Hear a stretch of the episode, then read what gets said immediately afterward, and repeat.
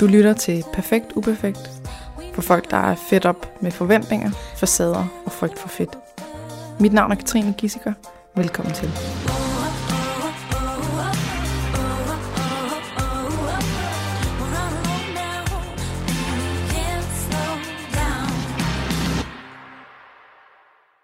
Morgen Elsø, du er øh, kandidat i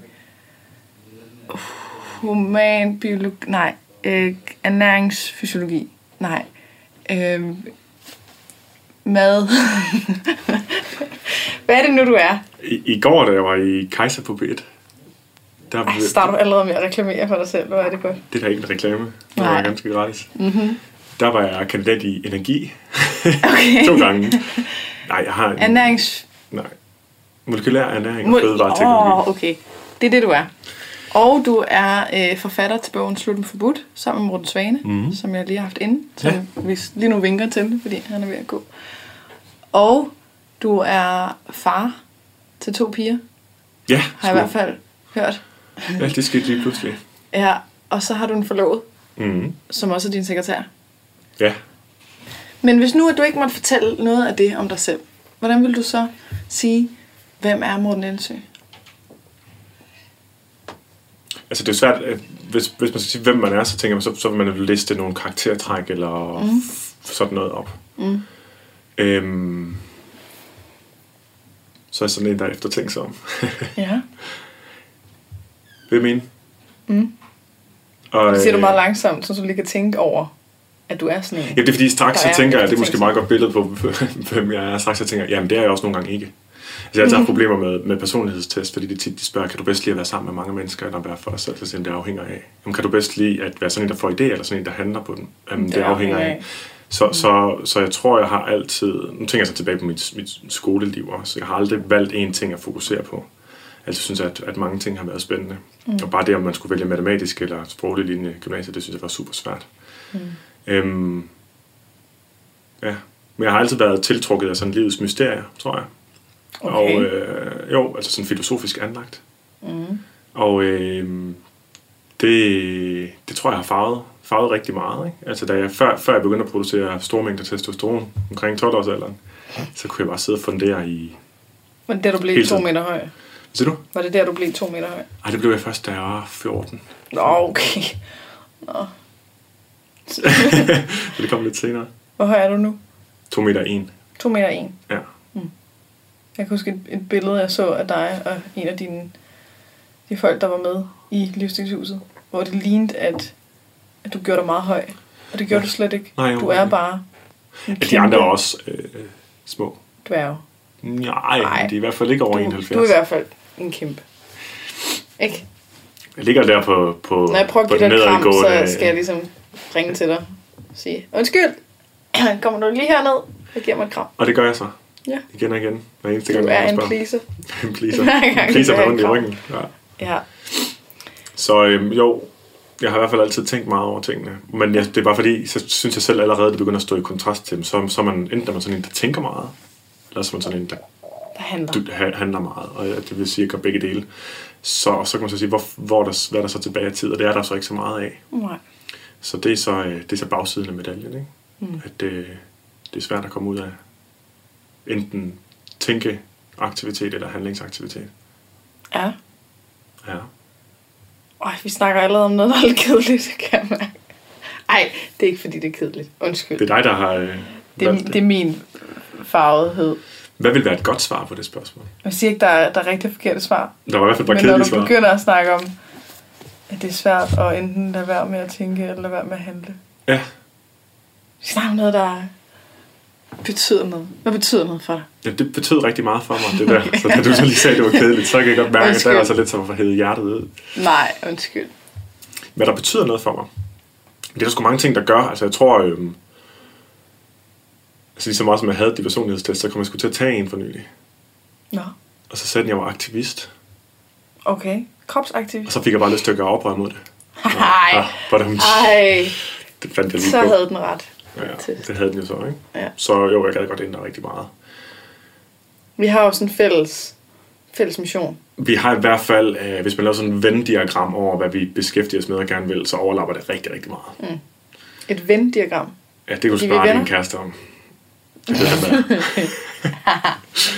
Ja, okay. Ja. Mm. Så, så der er sådan et mission i det, ikke? Mm. Øh, Hvad vil vi gerne? ja, min kæreste havde tolket lidt på det her for nylig. Mm. Og jeg synes, øh, det lyder mega højt ravn. Altså samtidig så kunne jeg ikke andet end at give hende ret. Hun sagde, jeg forstår godt, hvorfor du er svært ved at give slip på det, Morten. For du vil jo gerne redde verden. Mm. Og øh, det synes jeg ramte øh, hovedet på sømmet. At det er i hvert fald er den det det eneste, drivkraft. gider? At redde Nej. verden? Altså, Nej, overhovedet Det er bare det eneste, det er ikke det eneste, jeg gider. Det er bare, øh, ja, det er bare lidt en lille ting. hvad, hvad er det, jeg skal i dag? Gud, øh, klokken 8. Jeg skal redde verden. Ja. Øh, hvad skal der bagefter? Så? Ja. ja. Mm.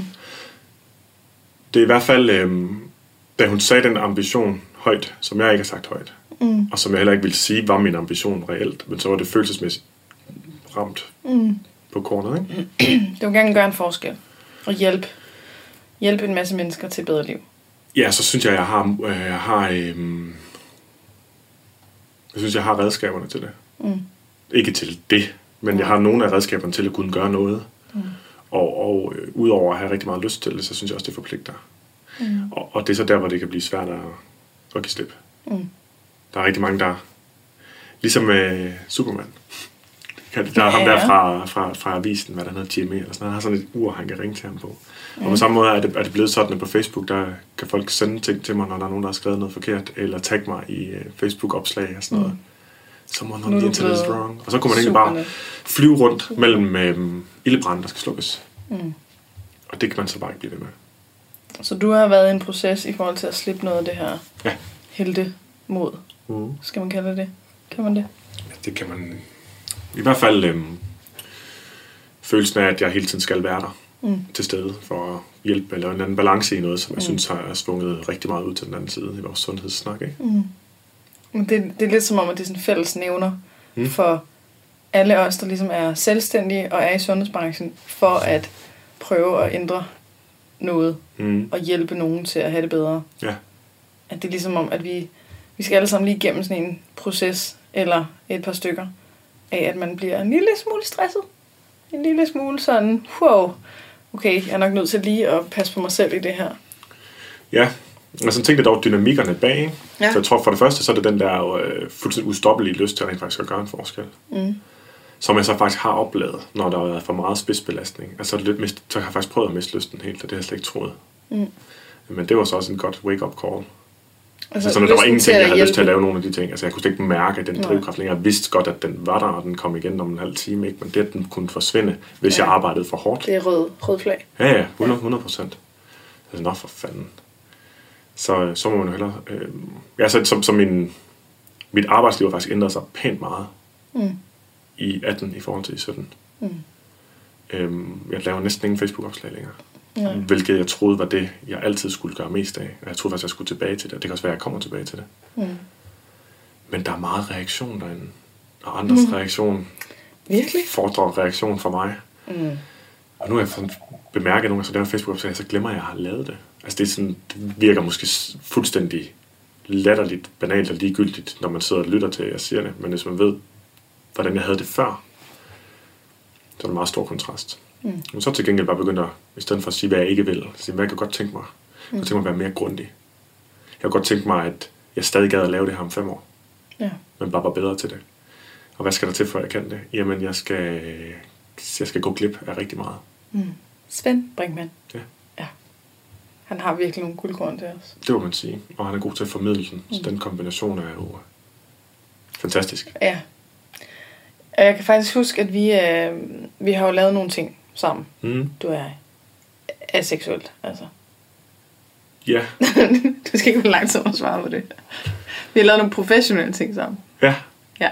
Det var, man kunne definere det som alt muligt andet, det ikke var. Og det var så lige, skulle lige pointeres, det ikke var Okay, seksuelt. ja. ja. Det, er for, det er bare fordi, der er nogen, der har, der har troet, at vi to var kærester. Kan du Okay. huske det? Det har jeg faktisk glemt, men Det jeg kan du godt huske, når glemt. du siger det. Ja. Ja. Altså, der var nogen, der var meget sikre på det endda. Det er sjovt. Generelt møder man jo mange mennesker i vores branche, der er sikre Ja. på noget, som ikke passer. Ja.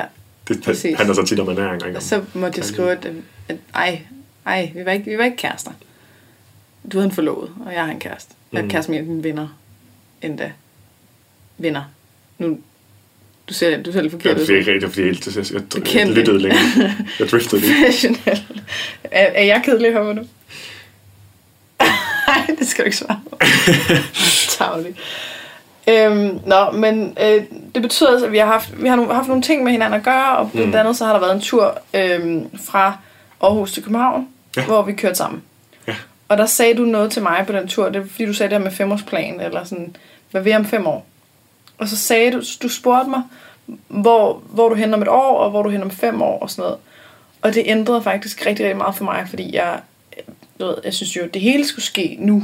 Ja. Måske faktisk i går, Ja, øh, ville være bedst. kender det godt. Øhm, alt det her med at åbne livsstilshuset og, øh, og ligesom ændre alt for alle, øh, og få alle til at have det rigtig godt på en gang. Øh, det skulle ske lige nu og her.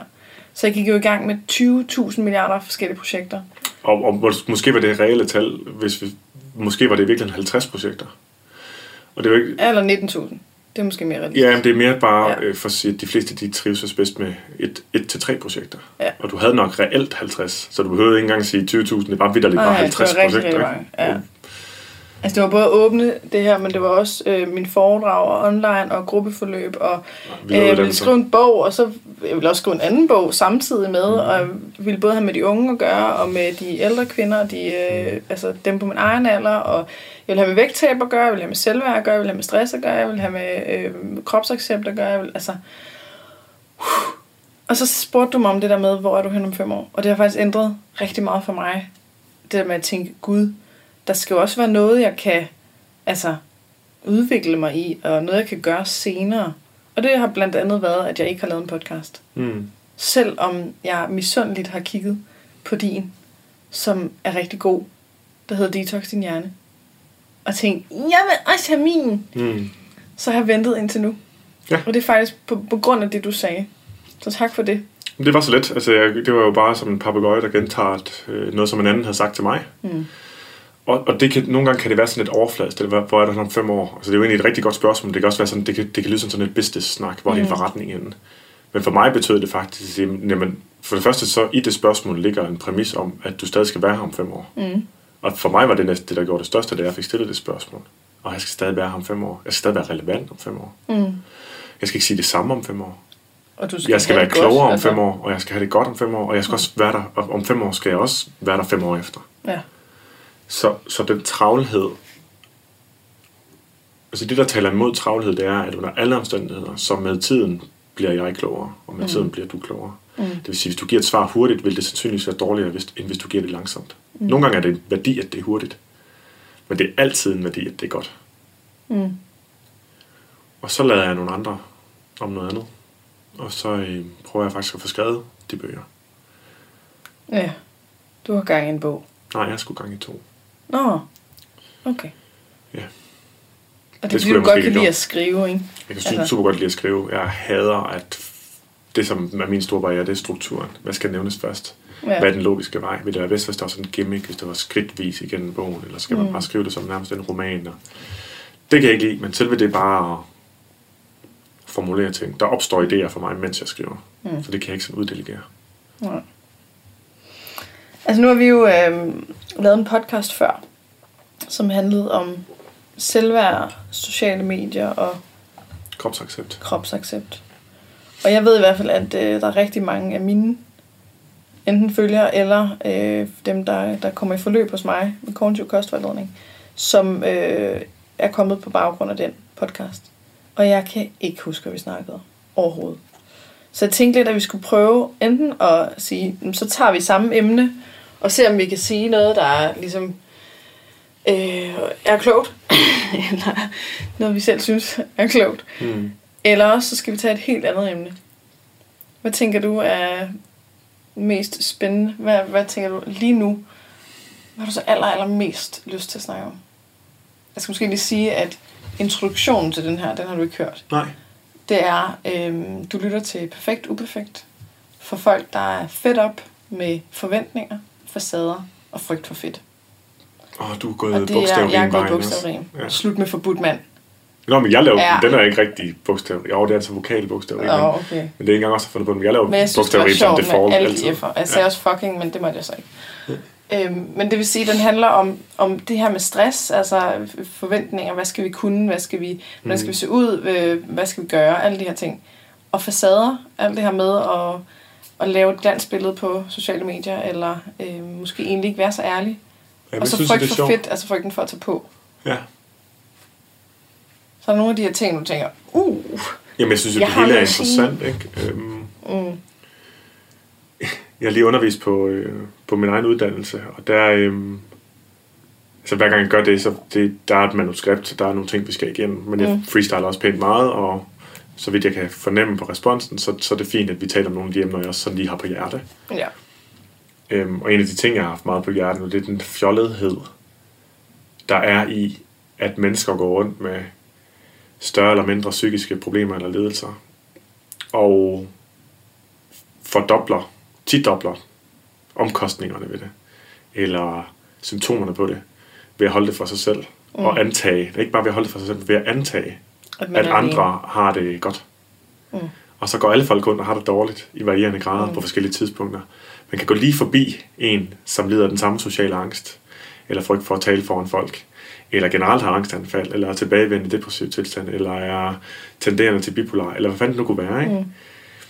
Eller bare er perfektionistisk, overachiever, aldrig tilfreds, lavt selvværd, eller hvad det nu ellers kunne være. Og så, men man tror bare, at det kun er en selv. Eller de klienter, jeg har, der overspiser. Noget af det første og bedste, der virker for dem, det er at finde ud af, at det er helt normalt. Mm. Og det er ikke helt normalt, men det er ret normalt. Det er ja. i hvert fald så udbredt, så du overhovedet... altså, En, de, en indsigt, jeg havde en klient, der, der havde for nylig, hun sagde, "Jamen, jeg er jo ikke, så, jeg er slet ikke, jeg er slet ikke særlig unik. Hey. Og det sagde hun og smilede, ikke? Mm. Det er faktisk en god ting. Det er en sindssygt god ting. Mm. Og, og jeg tror slet ikke, vi skal stræbe efter øh, unikhed. Nej. Af den årsag, at det er enormt selvoptaget. Ja. Og selvoptagethed, tror jeg, de er der, hvor jeg er i mit liv lige nu, de indsigter, jeg er nået til på det her niveau. Mm. Jeg tror, selvoptagethed i sin, i sin rene, neutrale form, altså hvor vi hverken dømmer det som godt eller skidt. Altså, som når vi dømmer godt. hinanden, men, det er ikke godt for os. Nej. Det er ikke godt for personen, der er selvoptaget, at hele tiden mærke efter. Nej. Nogle gange skal vi mærke efter, og nogle gange skal vi absolut ikke mærke efter. Nogle gange skal Så vi være over igen. andre mennesker. Du skal ikke mærke efter. Du skal sgu ikke mærke efter. I hvert fald ikke hele tiden. Hvis du mærker efter hele tiden, så, så, så vil jeg næsten garantere dig, at du øh, kommer til at lide af tilbagevendende depression. Mm. Og det synes jeg er sjovt at lægge mærke til. Fordi når vi så taler om de her issues, jeg ved jo også godt, at de issues med mad, som vi taler om på min uddannelse, som de skal ud og hjælpe andre til, Mm. at dem, der sidder der, de har dem også i nogen grad. Mm. Og det, det, skal, de, det skal vi jo ikke tige stille med. Nej. Ej, der kan godt være sådan en faglig stolthed blandt vejledere, som, Jeg synes ikke, som jeg, jeg har selvfølgelig ikke mm. nogen problemer med mad, hvis jeg skal hjælpe andre med det. Ja. Og jeg tror, det er helt omvendt. Ja. Men hvis du selv har problemer med så har du faktisk en, øhm, et, et fortrin, hvad hedder det? At, Fordel. Så, fordel. Ja. At, øh, at du ligesom, du kender det. Ja. Du kender tankerne, du ja. kender skylden og skammen og, og alt det der, der ligger bag. Hvor at, det er jo noget, der er, altså, som jeg respekterer dig rigtig meget for. Det er, at du har aldrig nogensinde prøvet selv at have de her problematikker med overspisning. Nå, der sker jo noget... Tak. Men Og alligevel, så kan du sætte dig ind i ved at udelukkende være nysgerrig. det, var nok, øh, det var nok det, jeg skulle svare, da du spurgte, øh, hvem jeg var. Mm. Der er en, der på, på godt og ondt har meget, meget, meget nemt ved at sætte mig ind i, hvordan mennesker har det. Mm. Og mærke det med det samme. Lige så meget næsten. Ja. Det sagde Morten Svane også om ham selv. Ja, men øh, vi snakker også rigtig godt sammen. Og vi har ingen behov for, vi har ingenting imellem os, der øh, begrænser vores kommunikation. Ej, hvor er det irriterende. Det er det godt nok. Der er en, der sidder og prutter. Sådan rigtig lange trompetprutter. Ja, ja, jeg beklager meget, hvis I kan høre prutterne. Det er toilettet, der... Er det toilettet? Nej. Jeg tror, Det det er er som en der boremaskine i beton. Ja.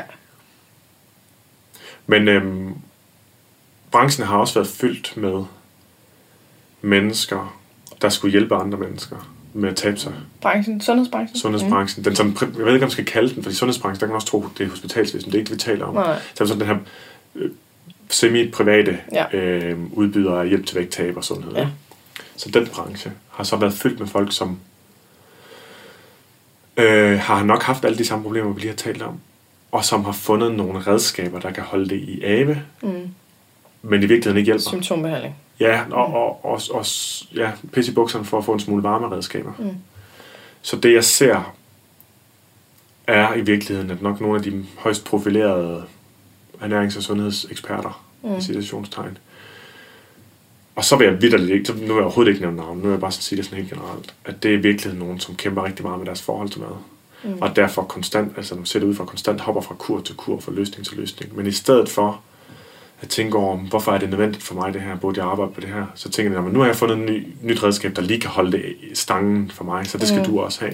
Brændslukning. Ja, men, det, så, men så hiver man måske så bare 10.000 kvinder med på den samme, øh, fra kur til kur til kur til kur til kur, mm. øh, jojo-stil. Og hvor man så, fordi man er måske offentlig person, har en så stærk ekstern motivation, så man trods alt holder sig nogenlunde slank. Man har ikke de store mellemkursperioder, hvor man tager 40 mm. kilo på. Men dem, der ikke har det, de gør. Øh, så der, synes, der, er, der, er, der, er en, der er en fastholdelse af, af problemet. Mm. Men hvis man så erkender, at man har det forhold til mad, og får nogle redskaber til at kunne hjælpe både sig selv og andre, så synes jeg sagtens, man kan, man kan være kun halvvejs på sin rejse, men stadigvæk mm. hjælpe andre til at komme hele vejen. Vi bliver nødt til at ignorere det. Ja. I am trying. Ja, nu siger du halvvejs, men jeg tror bare generelt, at det behøver ikke at være sådan et bestemt estimat af, hvor langt man skal være i rejsen. Nej. Fordi vi kan heller ikke sige, hvornår den slutter, eller for nogen så er det nej, nej, det vil være umuligt at måle. Men, men det, det er fordi, der lige er en, der har sagt til mig, som har været med på, øh, på nogle workshops øh, for kostvejledere, som jeg har lavet, øh, som sagde, at hun vil så gerne hjælpe andre mm. til at få et bedre forhold til mad og til sin krop og så videre, men hun er selv overvægtig. Mm. Og hun har selv problemer med. Mm. Så det kan hun jo ikke. Oh, okay. Hvor jeg bare var sådan, wow, wow, wow, stop. Stop, stop, stop, stop. Det der, det er en giftig tanke, som forpur. Toksisk tanke. Toksisk tanke. Så det er bogstaveligt. Nå. Det er kun godt, hvis du ligesom selv kender til det her. Mm. Og så kan du være nysgerrig sammen med det andet menneske. Og så kan du endda også, selvom det er dig, der vejleder, få noget ud af det selv. Altså, det er det, vi ser det rigtig være... meget på vores uddannelse især. Det er det med, at, at folk de kommer ind i, ind i sådan en selvhjælps, øh, ind i en proces, mm. som de måske ikke engang nødvendigvis havde planlagt, at de skulle. Mm. Og så faktisk kommer, kommer ud på den anden side. Vi har haft adskillige, der har været decideret øh, diagnostiserbart spiseforstyrret mm. i starten af uddannelsen, og, og har været ikke spiseforstyrret i slutningen af uddannelsen. Mm. Og så er, man, så er man nok også klar og motiveret til at hjælpe andre til, til noget af det samme. Ikke? Ja, præcis. Men der er det jo især det der med at snakke om den der den skam, der ligger i, at, altså, at være, være faglig i forhold til, der, i hvert fald fra min uddannelse, ernæring og sundhed, der er jo rigtig, rigtig mange, som har været meget lettet over at høre, at jeg har haft spiseforstyrrelser, hmm. øhm, mens jeg prøvede at hjælpe andre. Fordi at der er den der faglige stolthed af, at Altså selvfølgelig har man ikke det. Altså jeg er jo eksperten. Jeg, jeg ved bedst. Det, hvis, hvis det kom frem, at mm. jeg overspiser, eller at jeg øh, ikke spiser grøntsager, eller at jeg er fysisk inaktiv, eller hvad det mm. kan være, så vil det være en skandale. Altså de, de, øh, de sandheder, eller de oplysninger får kun nogen magt, hvis vi giver dem det ved at holde dem mm. hemmelige og tabuisere dem. Præcis. Øhm, men det er selvfølgelig sjovt generelt, at det er sjovt, det giver måske næsten sig selv, at, at uddanne sig som ernæring og sundhed, så tiltrækker folk, der har et anstrengt forhold til mad. Mm. Hvad der så også er sjovt, er, at i og med, der findes mennesker, der læser og har læst ernæring og sundhed, som mm. kæmper med vægten, så kan vi også sætte fuldstændig, altså, der kan vi punktere myten om, at det er viden, der skal til, for at man kan yes. tabe sig. De to oh, ting, ja. de har ikke en fløjtende fis med. Vi er i 2017. Nej, 18. ja, vi skulle komme et stykke videre end det. Ja, Jamen, altså hvad fanden, hvordan, hvordan kan der stadig være nogen, der, der tænker, at viden er det samme som værktøj til at ændre adfærd? Ja, så det er jo det, når man så bliver frustreret, som, som vi kan gøre over det nu, så kan man, man gerne få Jeg bliver aldrig frustreret. For den, okay. Jeg sidder overhovedet ikke her. Du sidder overhovedet ikke sådan fuldstændig anspændt med en pulserende ja. pandevene. Og... Ja, når nogen bliver frustreret, så. Mm. Jamen, så kan vi have tendens til at sige, at svaret på det spørgsmål har jo hele tiden været, jamen det er fordi, vi ikke har udbredt det nok. Ergo skal vi, og så kommer man i gang med at handle. Ikke? Mm. Og det er bare den travlhed, jeg er ved at lægge lidt af mig. Mm. Jeg vil gerne være grundig, jeg vil gerne være en, sådan udtryk, jeg fandt, faldt over, der hedder completionist. Okay. Gøre ting færdige, i stedet Ej. for at starte nyt. Det, er det ikke en personlighedstype? Mm, det tror jeg altså, ikke man kan være sådan en, der starter ting op og er rigtig god til det, og ikke rigtig gider. Altså sådan hurtigt øh, bliver keder sig med det. Oh, det, er, alt, det er alt for binært. Hmm. Det er alt for dikotomisk, synes jeg. Altså alt for sort-hvidt. Enten er man, eller også er man. Mm. Man kan garanteret lære. Hvis nu man lærer hinanden, så kunne man være sådan en, der er god til at få idéer. Men også god til at give slip på nogle af dem, så man kan gøre den ene af dem færdig. Mm. Eller man kan vide, at hvis de skal blive færdige, så skal man hyre nogen til det. Ja. Det er jeg ikke så god til. Nej, det er jeg god til. Det er du god til. Ja. Det er i hvert fald bedre til det. Min største styrke er, at jeg ved, hvor jeg er svag. Ja. Fordi at hvis jeg ikke kan erkende, at det her, det kan jeg sgu ikke finde ud af, eller jeg har man dårlig til at skrive, jeg er dårlig til at læse. Er jeg, jeg kan ikke... Det er så til gengæld løgn. Nå, men jeg kan ikke læse, altså jeg kan ikke skrive en bog, for eksempel, ikke? Hmm. I og med, at jeg ikke kan læse. Okay. Altså, jeg har så svært at læse, og alt sådan noget på en skærm stresser mig, og øh, alt sådan noget praktisk øh, med at have styr på tingene. Det, altså, det er ikke mig, der har sat alt det her klar til podcasten, Nej. fordi det kan jeg ikke finde ud af. Hvis jeg ikke kan erkende, at det er dårligt til, fordi det måske er forbundet med, med skam, eller at jeg føler, at jeg skal kunne det hele, eller et eller andet. Mm. Hvis jeg ikke kan erkende det, så vil jeg jo ret hurtigt komme til at, at prøve at gøre det selv, mm. og blive ved at fejle i det. Mm. Så det der med at kunne se, hov, øhm, det der med at, øhm, at læse og skrive, det er jeg sgu ikke så god til. Jamen nu øh, vil jeg rigtig gerne lave en bog, så har jeg hyret en ghostwriter til det. Eller sige, okay, alt det der med praktisk at huske at købe støvsugerposer her i huset, og øh, der skal være mad til praktikanter og alt sådan noget. Det kan jeg heller ikke finde ud af. Så godt, så sørger jeg for nogle andre, der gør det. Og det tror jeg bare, det kan jeg bare se, altså også fra, fra nogle steder, jeg har været tidligere, at den der, hvis man, hvis man vil det hele selv, eller man ikke kan face, at der er bare ting, jeg er god til, og så er der ting, jeg er dårlig til, så er man handicappet. Mm. Altså, jeg har, jeg har jo ansat min kæreste, mm. som nærmest direktør. Mm direktør, assistent, sekretær, et eller andet. Men, øhm, men det er jo en primære opgave af alt med økonomi. Mm. Og så er der sindssygt mange praktiske ting, som hun ikke bare står for, men som jeg slet ikke skal se eksistere som ja. opgaver. Øhm, fordi min, min, øh, min største udfordring er, er at fokusere. Mm. Jeg, kan, jeg, kan, jeg kan en del, når jeg får lov at fokusere, når jeg tager mig, når jeg prioriterer at fokusere. Mm. Jeg kan ikke en skid, når jeg ikke kan. Mm. Og jeg kan ikke en skid, der har med økonomi at gøre. Jeg bliver fra det ene øjeblik til det andet bliver jeg degraderet til en abe. ja, simpelthen det gør jeg også. Jeg kan simpelthen ikke finde nogen siger ordet moms, Og jeg begynder at, at klø og koldsvede, og mm. jeg kan ikke finde ud af det. Nej. Så jeg har ikke engang adgang til min egen e-boks længere. Ej, hvor dejligt. Min, min kæreste, altså ikke engang på, kun på firmaform, men også privat. Mm. Tog mit nemme idé for den, skal jeg lige nå det til efter. Skal, nu har jeg givet mig adgang til alle dine, alle dine uh, ting. Og du får ikke dit nemme idé tilbage? Jeg har det, jeg skal have oh, okay. det. Men, uh, men han, uh, kan så bruge sit til alt det, mit kan også. Det har ja. ligesom fået. Hun har ligesom overtaget en person i virkeligheden. Identity theft. Men alt, der har med skrivning at gøre, det kan jeg ikke give væk. Nej. Jeg kan heller ikke give det væk med at lave mine egne slides, selvom det også er sådan en ting, man kunne outsource. Ikke? Det kan jeg heller ikke finde ud af. Det vil jeg ja. selv sidde og lave. Jeg kan ikke engang finde ud af... Jeg prøvede at finde ud af at lade nogle andre lave min hjemmeside. Men det viste sig, at øh, at sidde om aftenen og hygge med at stille ting op, det var faktisk noget, der var meditativt for mig. Mm. Så det har jeg heller ikke givet væk. Men det betyder så også, at så er der bare ikke plads til så mange projekter, hvis ja. jeg gerne vil være involveret meget i hvert enkelt af dem. Det er så den erkendelse, jeg måtte komme til. Ja. Siger jeg, jeg har været i København fire gange de sidste to uger og deltaget i nogle projekter. Og ingen gangene har du haft tid til at ses med mig. Nej, altså sidste gang, der havde jeg møde i politikens hus i kantinen. Det er så lang tid siden, vi bare hængt ud. Og der sad min storebror lige ved siden af, uden at jeg havde noget at fortælle ham, at jeg kom. Og han ja. der arbejder der. Øh. Det var hårdt at være så populær. Oj, oj, oj. Initiativrig. Mm. Jahatsk. Jahatsk? Ja. Ej, så kommer hadsk. Hadsk. Meget, meget tæt på. Det er ikke så godt. Jahatsk. Ja, ja. Af, af natur. Vi skal lære nej, hatsk af, af valg. Ja. Og nødvendighed. Ja. For der var jo de der to børn også. Ja, du har nogle børn. Ja. Og jeg tror, at noget af det, som... Øh, altså, jeg synes selvfølgelig, at din faglighed og alt, hvad du snakker om i forhold til ernæring og overspisning og sådan noget, det er super godt. Men der, hvor jeg kan mærke, at jeg sådan virkelig får noget fra dig, det er, når du for eksempel tør at sige højt på Instagram, at det der med at være forældre, at det nogle gange er ubærligt hårdt. Ja. Og at nogle gange, så synes man sgu ikke, at sine børn er det fedeste i hele verden. Den, For- den for ærlighed, Ja.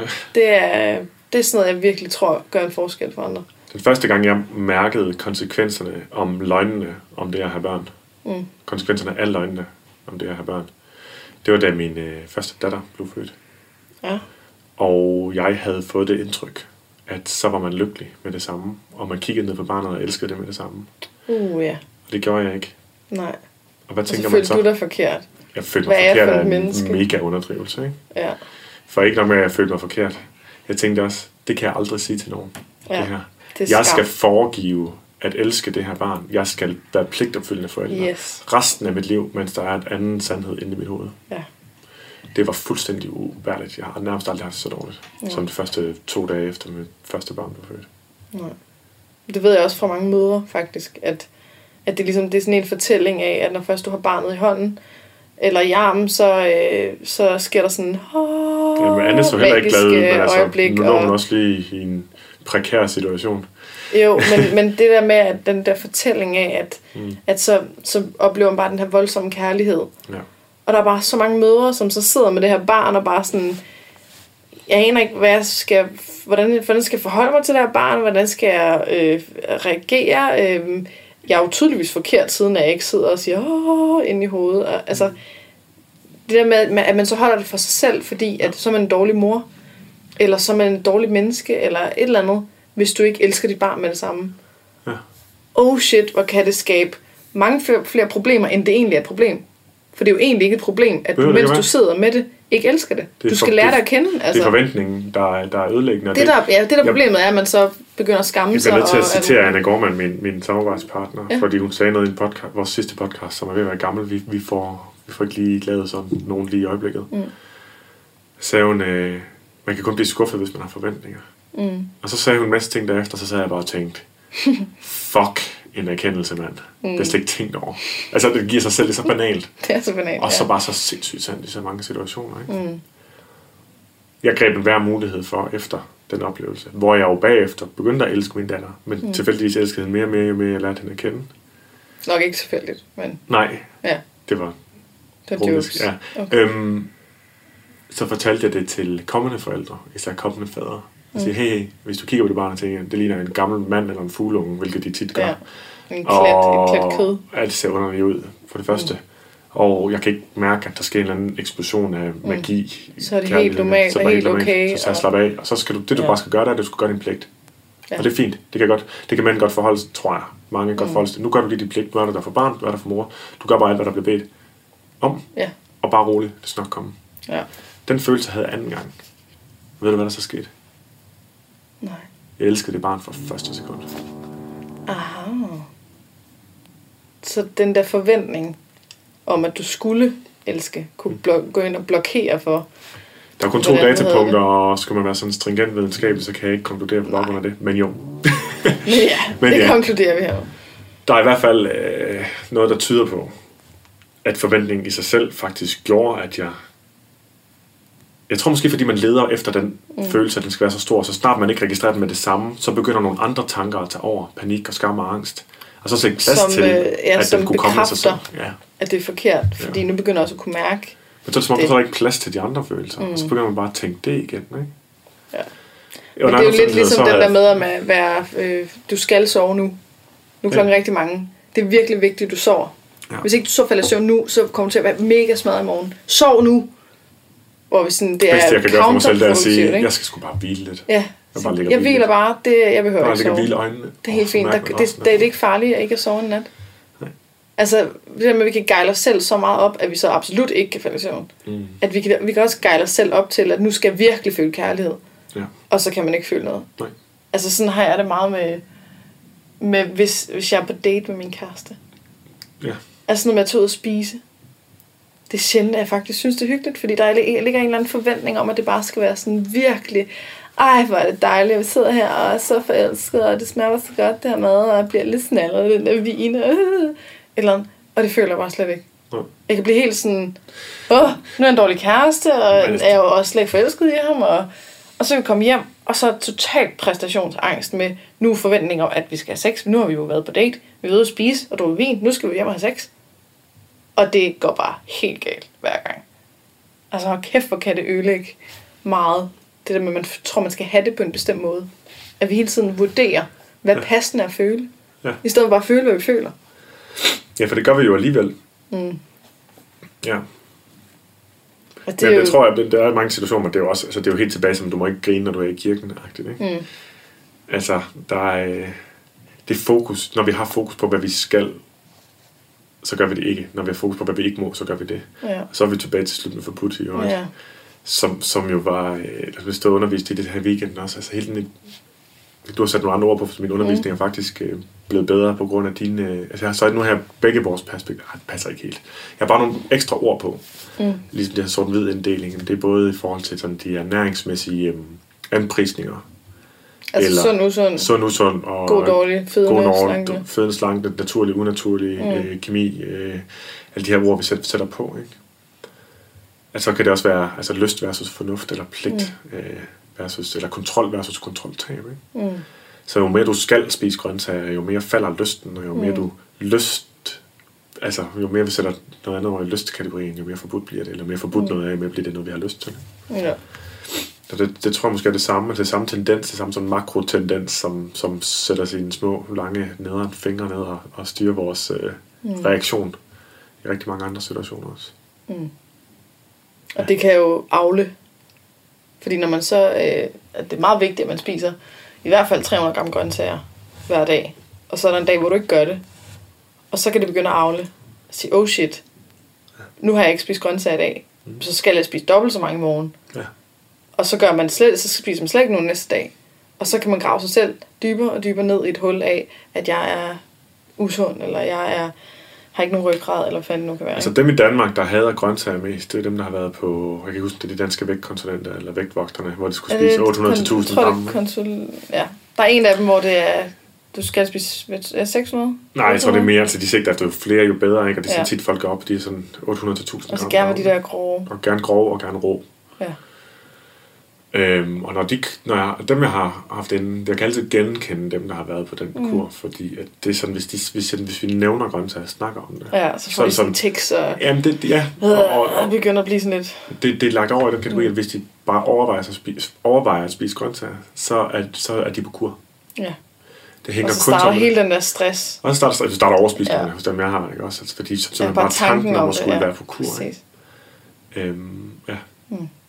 Men det kan jo også være sådan noget med, at, at man kan mærke lige pludselig, man, man faktisk får lyst til enten at spise nogle grøntsager, eller øh, gå en tur, eller et eller andet.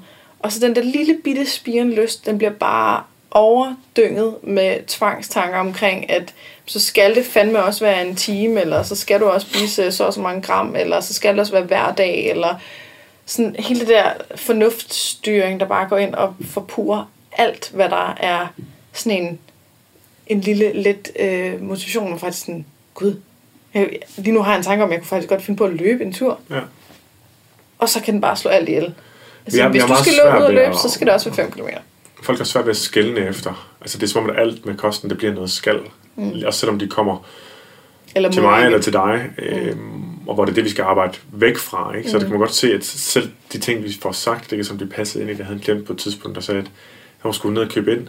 Og hun havde egentlig, bare, havde egentlig lyst til grøntsager, men hun tænkte, nu er det jo slut med forbudt, så nu må jeg spise kage. Så derfor, så så, skal skal jeg jeg have kage. kage, ja. og, så, og så bliver det der bare, noget der skulle være frigørende, bliver til en ny form for tvang. Ja. Og så bliver det tvangsspisning af kage, Ja.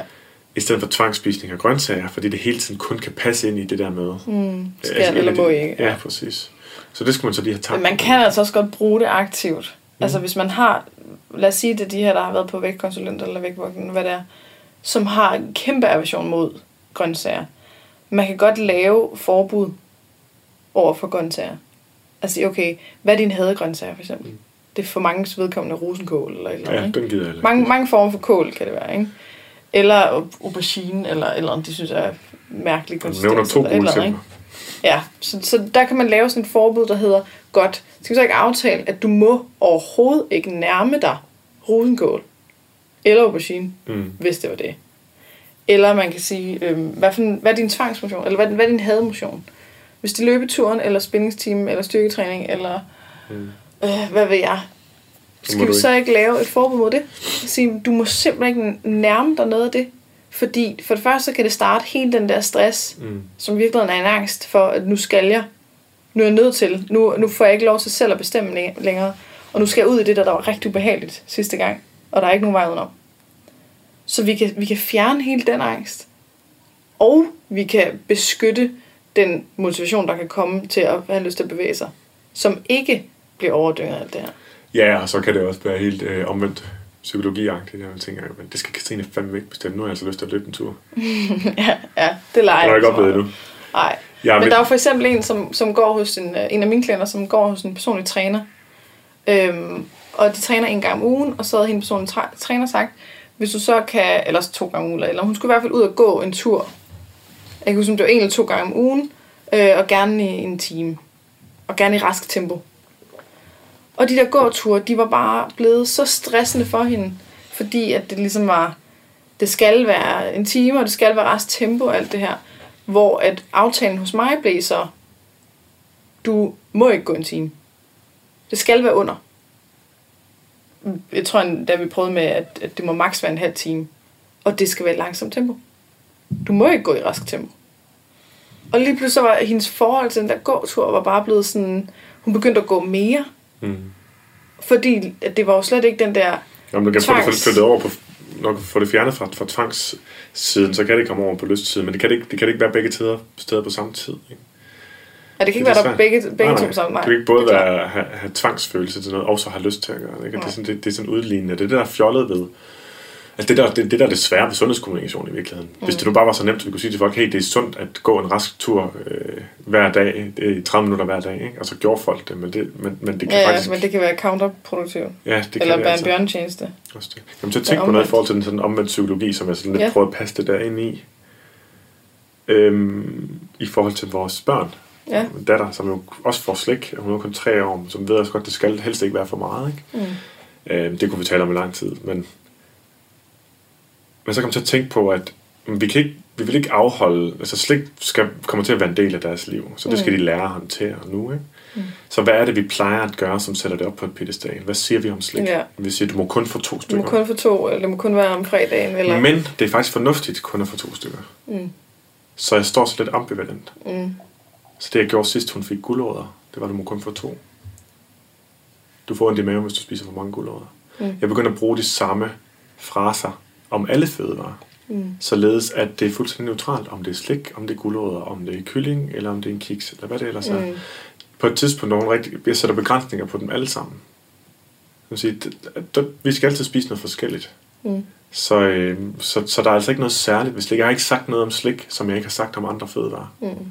Men jeg har stadigvæk holdt det fornuftigt, således at man kan sige stop på et tidspunkt. Mm. Og det har virket mega godt. Altså, er der noget, hun gerne vil have, når jeg har sagt, at hun ikke må få flere gulerødder, så har hun ikke lyst til slik, så hun bare har lyst til gulerødder. Ikke? Mm. Og hun har rigtig meget lyst til gulerødder, og spiser rigtig mange grøntsager. Det er slet ikke nogen udfordring for os overhovedet. Mm.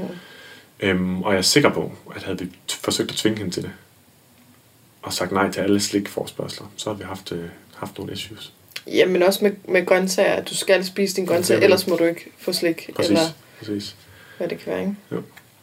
Men jeg har, altså, jeg kan se et mønster i, at at, at mine klienter har ofte et anstrengt forhold til sødsager, mm.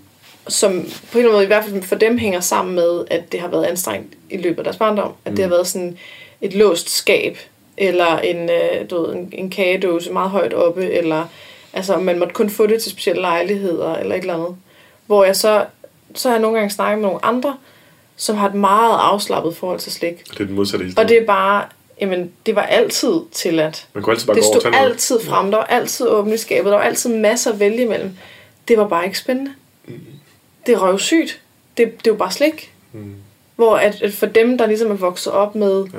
at det er noget, noget forbudt, det er noget restriktivt, det er noget, øh, noget meget specielt, et eller andet. Ja. At så det der med, at det får sådan der magi. Jeg bliver nødt til at sige noget nu, bare fordi jeg ved, der sidder nogen, ja. hvis der er nogen, der kommer til at lytte til din podcast, så det vil jeg gætte på en 10.000 mennesker, der gør på et tidspunkt. Så, øh, så kan man være helt desperat som forældre, og det vil sige, at man forsøger for det, vi lige har sagt til at passe ned i, hvad skal jeg gøre? Ja. Og det har vi ikke svaret på, og det kan nej, vi nej, ikke svare nej, nej. på. Og svaret er ikke vi nødvendigvis at, at åbne op for, for et samtale. mange muligheder. Så du, du må endelig ikke tolke det her som dig, der sidder derude, mor, som gerne vil gøre det bedste. Ja. Vi har ikke sagt, at du skal nu bare lade slik stå frem altid. Nej. Fordi Eller det er ude i rød det zone, inde. hvis om noget, ikke? og det, kommer, Ja. ja. kan, det kan kigge sig rigtig, rigtig meget. Ja. Hvis du gerne vil høre mere om børns forhold til mad, og hvordan man arbejder med det, så er min kollega Anne Gormand, hun er bare tovholder på vores podcast, afsnit 7 af Detox din hjerne, hvor jeg blev meget, meget klogere, og vi kom til at ændre på nogle ting med det samme Mm. derhjemme, efter jeg havde hørt på Anne. Ja, men jeg Så tror det bare, det er vigtigt sted at i talesæt, fordi ja, det skal at, vi også, det er bare, så det at de bliver... fleste snakker om det på en anden måde. Ikke? Jo. De fleste snakker om, at det er meget, meget farligt, hvis de her børn får for meget sukker, eller oh, det, det er ikke godt, eller du er en dårlig forælder, hvis du lader dine børn, eller sådan. Og det, det, alt det, det det er der. helt enig med dig. Det er helt Vi skal, vi skal kunne lade folk vælge selv, og det betyder også, at de skal have hele paletten at vælge imellem. Hvordan vil du have det, Katrine, hvis jeg skrev en bog om det der, så vi mødre og forældre kunne få et mere afslappet forhold til deres børn? Ah, men det ville jo være helt fantastisk. Nu har jeg solgt så mange af dine slut med forbudt bøger, Ja, det hørte så jeg. Det øh, er jeg nice. kan jo godt øh, Det kommer i et også være oplag. ind over det. Men, apropos- men det var fordi, at folk de hører noget andet end det, man siger. Mm. Altid. Vi tolker konstant. I går, Yes. som sagt, var jeg i P1, og der havde jeg snakket om, at sukker er ikke farligt. Det afhænger af mængder. Og så var der en, der ringede ind og sagde, nu har hun nu læst sandheden om sukker. Åh oh, nej. Ja. Og derinde måtte jeg ikke svine den bog til, fordi hun ikke, hende, der har skrevet den, ikke er der til at forsvare den. Her kan Mm. jeg godt sige, den er forfærdelig. Ej, der er i hvert fald, i hvert fald Den minimum en ting, der står der i, som er så forkert øh, og så skadelig, så, så den bliver nødt til at advare. ja. Men hun havde læst den, og så forstod hun ikke, hvordan jeg kunne stå og sige, at man bare kunne spise alt det sukker, man ville. Og Hvornår så- har jeg sagt det? Ja, så sagde jeg sådan, tak for din kommentar, Else. Jeg synes, det er sjovt, jeg vil gerne tage fat i det sidste, du sagde. Jeg synes, det er sjovt, at vi har den her tendens med at være så binære i vores forståelse også. Enten så har man sagt, at sukker Mm. Er mega farligt, eller også så skal meget, du spise kilo om dagen. Ja. Så sagde jeg, så du kan jo prøve at høre podcasten igen, og I andre kan, eller høre, spole tilbage og høre igen. Hvornår har jeg sagt, at man bare kan spise alt det sukker, man gerne vil? Mm. For det har jeg selvfølgelig ikke sagt. Nej. Man må jo i min bog gerne gøre lige præcis, hvad man vil. Mm. For der står ikke noget lov om, at man skal spise sundt. Nej. Og jeg tror absolut ikke, det virker at fortælle, at vi ikke skal. Nej, det har vi også snakket lidt om på et tidspunkt i telefonen, kan du huske det? Du kaldte det øh, sundhedens imperativ, eller sådan Ja. noget med Ja, imperativ. hvad fanden har du kaldt det? Sundhedsdiktaturets imperativ. Nej. Nå. Ja, det er i hvert fald blevet tvang. Noget med, at, at vi ligesom... Et moralsk imperativ. Sundhed er et moralsk imperativ. Altså, Ja. ja. vi, at der er en moralsk øhm, forventning til hinanden om, eller for, følelse af, at vi er forpligtet til at være sunde. At leve sundt. Ja. Og det er der Det er ikke med, i at vores... det, det er jo en... Altså, imperativ betyder bydeform, mm. og bydeform, det er, når vi siger, gør det her, eller øh, er noget, vi tal, snak, øh, et eller andet. Handel. Mm. Og det at, øh, at gå ind... Mummel, gud. Det er så svært at Super. snakke i bydeform. Det er sjovt. Man kan få der mange mærkelige ord. Det er virkelig god. Mummel. Mm. Ikke Slupper. mumle, men mummel. Ja. Slup. Slup. Fængsel. Ja. Der er øh, fire konsonanter Fængsel i ham træk. der. Ja. Mm. Men det, at, at vi ligesom får at vide, at der er en masse ting, vi skal. Ja. Det er jo noget af det, jeg virkelig prøver at gøre op med. Og det er lidt svært for Memmer. rigtig mange. Memmer? Altså den memre. Jeg Nå. tror, vi er stadig i gang med bidformen. men Jeg snakker om noget andet, så kan du komme med, når du er klar. Jeg er med nu. Øhm, det der med at få at vide, at man skal, eller ikke må, eller man er nødt til, eller man burde. Det er sådan de fire år, jeg arbejder med. Ikke? Mm. Der, der er rigtig mange, som ikke forstår, hvad det er, jeg står for. Der er mange, som har brug for at sætte mig de her kasser, og enten Mm. siger, enten så er du kropsaccept, eller så er du tab dig. Vægttab. Enten så er du øh, sundheds... Øh, fuck dig, øh, et eller andet øh, rebel, eller også så, du- så er du sundhedsfanatiker. Hvor jeg bare sådan... Jeg kan ikke gøre det klart nok, at jeg ikke er nogen af delene. Du kommer nok til at skulle forsøge at gøre det klart de næste mange år. Det ved jeg godt. Men det er det, når, når jeg så snakker om at tillade ting, ligesom du snakker om i slutten forbudt, at tillade de her ting, som er blevet så magiske, fordi det er, det er forbudt osv. Og at, øh, at vælge at lade være med at dyrke bestemte former for motion. Og vælge at sige, jeg spiser ikke nogen grøntsager i dag. Der er rigtig mange, som så mener, at jeg bidrager til, at vi bliver mere usunde. Altså at vi øh, dyrker mindre, motion, spiser færre grøntsager, spiser mere øh, øh chokolade osv. Lad være med at, øh, at, øh, at være fornuftige. Hvor at det er jo det er jo faktisk, jeg kæmper jo faktisk for, at vi skal være sundere, men det skal gøres på en måde, hvor vi også har hovedet med. Altså hvor vi også er sunde psy- psykisk. Ja, ja, klart. Altså, det, er jo et helt, det er jo et helt ekstra aspekt. Jeg synes, jeg synes måske, det er sjovt, hvis vi, hvis vi stadigvæk holder os til den til hvad er det egentlig, der bevirker menneskers spiseadfærd, ikke? At så har man en idé om, at det skulle være viden, det er det ikke. Vi ved godt, at vores spiseadfærd er prim, primært vanlig øh, Mm. automatiseret, så det vil sige, at vi kan ikke tale til vores automatiserede spiseadfærd ved at tale til vores rationelle hjerne. De Nej. to ting, de er fuldstændig afkoblet. Ja. Stort set afkoblet. Men, men når jeg siger, at sukker skal ikke være forbudt, fordi når det er, så spiser vi for meget sukker. Præcis. Men det er Ergo. så svært at forstå, Ja, det er at svært. en tilladelse af sukker vil gøre, at du spiser mindre sukker. Og det er heller ikke for alle, det gør. Nej, nej. Men dem for hvem, at det betyder, at de spiser meget mere, det er dem, det, er det, det jeg oplever, det er den historie fra før, hvor "Am, nu må jeg godt, så derfor skal jeg. Det vil sige, at de får oversat mm. frihed til tvang igen. Fordi man ikke er i stand Eller at det er den mærke- der midterstation Mm, af, at det har været forbu- forbudt så længe, nu er det tilladt, nu reagerer jeg ligesom et barn, der kommer ind i en slikbutik, mm. og må spise alt, hvad det vil, så nu spiser jeg bare, jeg groveder det hele. ja, og så finder man Og et på godt et leje eller andet tidspunkt, så stopper reaktionen. Mm. Så er det ikke interessant, det der slik mere, så er det bare sådan, pff, nå, ja. Altså, der er jo mange, som ikke tør at lade den der reaktion ebbe ud. Mm. Og det gør jo blandt andet, at man så... Jeg kan huske, der var en eller anden, der havde skrevet i forhold til slutten forbudt, at øh, så gør jeg alt tilladt, nu har jeg taget 10 kilo på, og tak for lort. Ja, Hvor vi siger, jamen, den reaktion, der kan komme af det, ja. kan jo netop gå ind, og hvis man ikke, altså, hvis man ikke enten har sig selv med i det, og ligesom føler tryghed i, at nu tager vi det stille og roligt med at, at bryde nogle af de her regler og så videre, eller at man ikke tør at lade det komme til ende, Mm. altså at reaktionen slutter, Ja. så kan man opleve at stå midt i det her, opleve, at man mister kontrollen, og blive hammerende utryg, så man automatisk søger tilbage i reglerne, kontrollen. Øh, hvad var det nu, der, der føltes trygt? Selvom det måske egentlig var det, der skabte ja.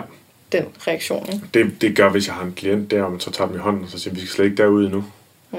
Og øh, hvis nu det er sukker, men som de ikke øh, er klar til nu at stole på, at man kan spise kage hver dag, og så mm. tabe sig eller holde vægten, mm. så laver vi det som at sige, hvis nu lige nu har mega kontrol over kosten, ved præcis, hvad de spiser hvornår, så kan vi tage, lad os sige, mellemmåltid, det var øh, en, øh, en øh, drikkejoghurt, eller yoghurt med drys på, eller så siger, okay, den indeholder 200 kalorier. Mm. Så nu skal du spise brownie for 200 kalorier hver dag på det tidspunkt i stedet for. Mm. Men alt andet lader vi være. Du får lov til at være i den kontrol. Er det Ja, ja, kun det her stykke, vi laver om? Og så sandhedstjekker vi. Når det så er gået en uge, har du så taget på. Mm. Og når man så ikke har det, det virker sådan helt afsindigt godt. Ja, Og jeg siger, okay, det er jo det kan jeg ikke de benægte zoner, det her. Og det er ikke engang, ja, og mm. det er ikke, ja, selvfølgelig, selvfølgelig er det inden for, hvad man kan. Ikke også? Og når folk de læser Slut med forbudt, og selv tager initiativer på baggrund af det, så kan de nogle gange gå helt galt. så går de ud i rød zone. De kan gå ud i rød zone, de det kan gå ud i tvangsspisning af sukker, fordi nu må jeg. Præcis. De kan, Og så bliver de forskrækket og søger Ja. tilbage i den grønne zone, hvor at, at der er trygt og rart. mm. Og det var det er for eksempel slankekuren eller alle forbudene. Eller Og jeg øh, vi var meget forsigtig med at love noget som helst til den bog. Det gjorde vi sådan set heller ikke. Men Nej. vi, vi, vi plæderede for, som du selv siger, lidt det samme, som vi har gjort her før. Mm. Vi skal have samtalen til at handle lidt om noget andet. Det er til at få de her aspekter med. Mm. Men det er langt fra alle, der er klar til at gøre det på egen hånd. Jeg var faktisk personligt overrasket over, at der har været så mange, der har været i stand til at gøre det på egen hånd. Der enten har tabt sig, eller fået et bedre forhold til mad, og det er ofte, eller altid på samme tid, for det har været det, der har været, det har hængt sammen, ikke? Men så også folk, der har været spiseforstyrret, som mener, det har været det, det, det største skridt i den rigtige retning, de mm. har gjort. Og det var slet ikke vores ambition. Vores Nej. ambition var at i tale sætte tingene på en ny måde. At, at sige kejserens nye klæder, eller sige, Ja, den her branche har ikke noget tøj på. Ja. Ja. Øhm, men når der så kommer en og siger, at jeg tager på, så siger jeg, det, det ved jeg. Det må der være mange, der har gjort. Hvis Mm. de har troet, at det, var, at det lige var nemt. Og så igen også, fordi de har misforstået det. Ja. Altså, at det, de har måske ikke forstået det, men så er det hurtigt blevet pakket ned i den der kasse igen med, jamen så skal jeg jo, Nå, fordi men så jeg det, må. jeg skal gøre. Nu Ja, skal jeg bare spise skal det kage. Så for, for, for det mest ikke kuragtige til at passe ned i kurtankegangen, Mm. så bliver det en ny form for Ja. tvang, ikke? Ja, det kan man jo ikke rigtig ændre på. Der vil altid være nogen, der ligesom...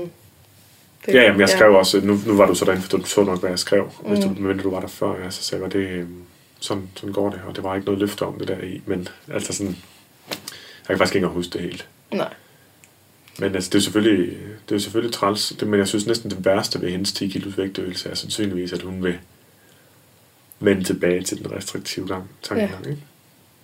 Og det er, jo, det er jo netop det, der er problemet i det her med altså, øh, at, at, at slippe kontrollen. Mm. Fordi det at slippe kontrollen er et aktivt valg. Det at miste kontrollen er ikke et aktivt valg. Det er en reaktion.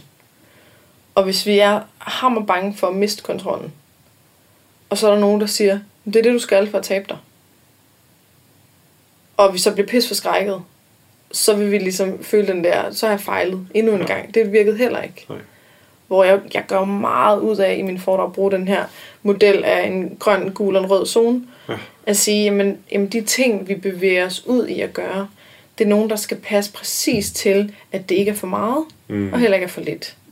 Hvilket jo er sådan lidt logisk, men, men noget, der alligevel, det når man er vant til at bevæge sig ud i den røde zone, hvor man altså bliver mega forskrækket og bare bliver, altså bliver kastet rundt. For eksempel et nytårsforsæt, ikke? At nu skal vi ændre på det hele med grøntsager og sødsager og motion og så videre. Ja. Og så sker der, altså så bliver det for meget, og så går jeg ligesom tilbage i slet ikke at gøre noget som helst. Mm. Og at når man har haft tilpas mange af de ture, hvor man enten kører rød eller grøn, rød eller grøn, rød eller grøn, så, så den der gule zone, den er uendelig lille. Mm. Den er meget, meget lille. Så hvis man så at prøve bare selv et minimalt godt initiativ, det, hop, det, det bliver Bare det at ekstremificeret. sige, på en jamen nu, øh, nu vil jeg overveje at begynde at spise flere grøntsager. Ja. Så starter stressen om, at så skal det også være 300 gram, og det betyder, at jeg skal også træne, og jeg kan Eller ikke være sådan en, der træner. Og øh, ja, præcis. Ja, ja, ja. Har du haft det? Og- Klienter, der kommer ind til dig, og så de sidste to uger op til Yes. yes. starter der, er de overspist mere end nogensinde før? Præcis. Men det, at de tør fortælle mig det første gang, de er der, at sige, for eksempel i dag, fordi jeg skulle herhen, mm. så har jeg spist en hel masse. Ja. Jeg siger, yes, nu kan vi se, der er et eller andet her. Du tør at fortælle om det. Det betyder, at der er sluppet et eller andet. Du kan se en sammenhæng. Du kan se, at det er en følelsesmæssig pres. Mm. En eller anden form for angst, der skaber overspisning. Og dermed kan vi komme ind og Ja. og fratage den der skyld. Og det var faktisk det samme, øh, har specielt en klient i tanker, det var det samme, vi gjorde derfra. Tænkte, shit, der kom vi langt ved hendes første sætning nærmest. Ja. Det så vidste vi, det var det, det var. At hver tanke om, eller hver talen om noget fornuftigt, det trigger hende allerede. Præcis. Øhm, så det har været sjovt. Så for at finde den gule zone, så skal vi virkelig gøre det inden for kontrollerede omstændigheder. Og Jeg synes, det er sjovt, for jeg tror, hvis der er nogen af dem, der lytter med, som, som kender til, hvad jeg har skrevet ellers, så tror jeg godt, jeg kan virke sådan, som jeg pendulerer meget i den anden retning. Mm. Når jeg har en klient, så er, øh, så er alt tilladt. Mm. Den forstand, at hvis de vildt insisterer på, at jeg vil gerne have nu på kur først, for jeg er så stresset over at de her 10 kilo taget Så er det det, Så, skal- så, så gør du bare det. Det, der så tit Yes. sker, det er, at det holder så to dage, og så siger nu, nu er jeg klar. Det virker ikke alligevel. Jeg skulle bare lige have det testet. Det er fint. Ja. Så jeg har ikke... Øh, ligesom jeg lærer mine øh, elever, skulle jeg til at sige, dem, der deltager med min uddannelse, simpelthen altså mine ambitioner på andres vegne, Mm. de har en fin plads inde i en lukket skuffe, Ja. når jeg har en session. Der øh, har jeg respekt nok for klienten til, at det, det er deres ønsker, der skal styre. Så har jeg nogle redskaber, vi kan bruge, Ja. og nogle spørgsmål, Ja. primært, ikke? der kan udfordre. Men altså, det de vil, det er ikke min opgave at sige det. Altså ligesom jeg synes, jeg kan harcelere mod folk, der siger, at du skal, du skal spise økologisk. Så, siger, hvorfor Ja, skal du, det skal du da ikke blande dig i. Ja. Men der er forskel på, om man spiser en nubokur, Mm. fordi man har valgt det, og siger, nu vælger jeg at gøre det her, så ser jeg lige, hvad der sker.